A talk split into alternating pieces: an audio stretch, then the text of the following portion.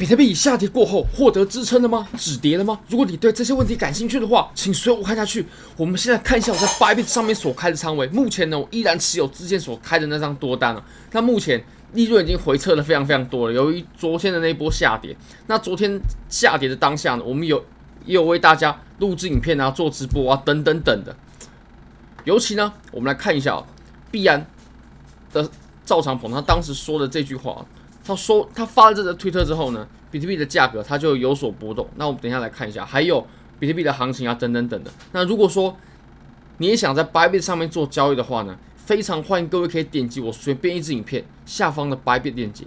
现在只要 KYC 入境一百美金过后，就会立即赠送你一千美金价值的比特币合约仓位，这是真实的仓位，无风险，有一次的机会让你试错，即使亏了也没关系。那赚钱了，你可以提币走。那其实我们在昨天晚上呢，呃凌晨的时候啊，大概三点的时候吧，发了这部影片。那这部影片有非常详细的描述昨天下跌的全过程啊，还有我们有阅读了呃 Wall Street Journal 它的原文呢。那其他基本上都是转载自这篇文章走的。好，那我们来看一下吧。其实呢，呃昨天啊，大概在半夜四点的时候，当时这则贴文一抛出来，我们就立刻为大家播放啊。立立刻，而且是直播当下。那呃，我认为最重要的呢，就是后面这句话：The numbers reported by all media，哦，by media are all way off。也就是呃，媒体报道的数字呢，跟实际上是有相差的。当然，这是赵长鹏他他说的，那他说的话可不可信呢？这个呃，就留给大家自行评判了。其实是这样子的。赵长鹏呢，还有币安的发言人啊，他们都不否认有裁员这回事，他们都没有否认。但是他们对于裁员多少，比如说比例啦，或者人数啦，都是避而不谈的。那 CZ 也在此算是全盘否认啊，就是确实有解雇一些员工，但是并没有解雇的这么多。那我们来看一下比特币的图表啊，比特币呢，其实我们当前在四小时的图上啊，我们目前正处于非常重要的关键支撑。也就大概在两万九千九左右，你可以发现呢，我们此处支撑的效力啊，它已经发过发挥过非常多次了。你可以看到，在这几个地方，它都有发挥过。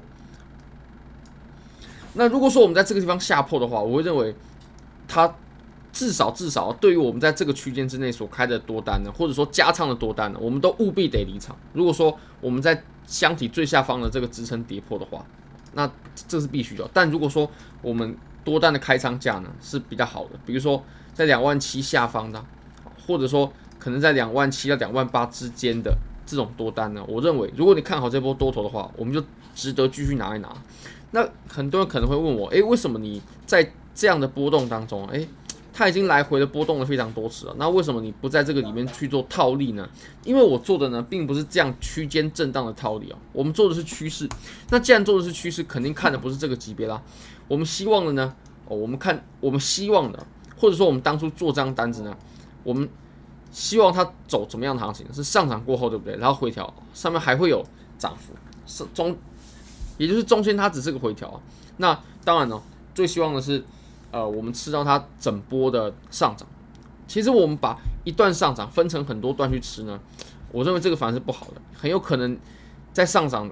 强呃，这种暴力上涨的过程当中呢，诶，你手上就没有单子，然后你有单子的时候呢，啊，拼命的震荡，通常都会走，都会走成这样的形式，所以最好就是一张单，然后把它给都吃完。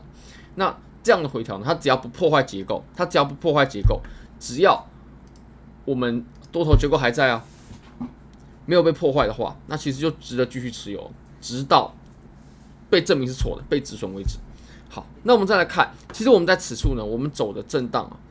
或者说走的调整啊，它其实是这样子的调整啊，也就是一个通道的调整。这个通道绝对有效。你可以看到我们在前面的这几个地方，它往上插针测试过后呢，它都有所回落。然后我们在下面呢，诶，也一样啊，测试过后都可以确保这里是有效的。那其实我们现在呢，我不认为止跌哦。说真的，我不认为止跌。那我有没有抄底呢？比如说在加仓多单呢，绝对不可能。在这种地方抄底是很危险的行为。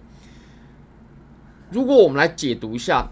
下跌过后，它走的 K 线的话呢，你可以发现哦，我们后面这几根呃量能呢，几乎都没有产生任何的量能。那其实这是由于假日的原因嘛，假日。那你可能会说，诶，我们在暴跌的时候，我们是在星期六哦，星期五，星期六的凌晨，对吧？那星期六的凌晨是不是 CME 没有开盘？我们后来后续会回补呢？其实也不会，因为其实 CME 它走的是美国时间，它是到我们东八区的早上五点收盘，所以诶，早上五点你可以发现，诶。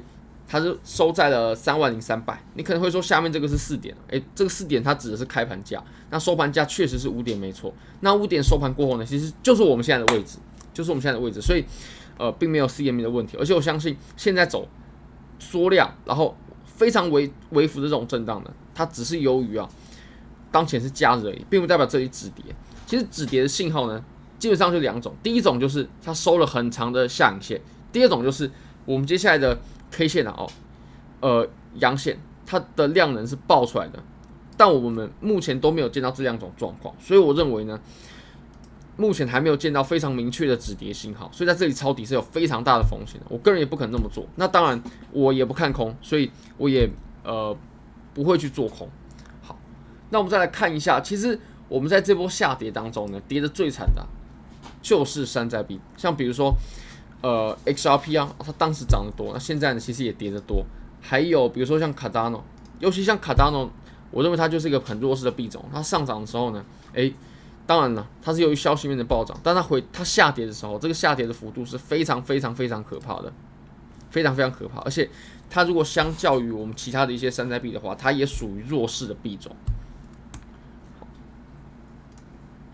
那其实我们可以得到个一个教训啊，就是其实我们在上涨的过程当中啊，比特币它确实不一定是最强势的，但我们在暴跌的时候呢，我们在暴跌的时候，比特币它一定是最抗跌的。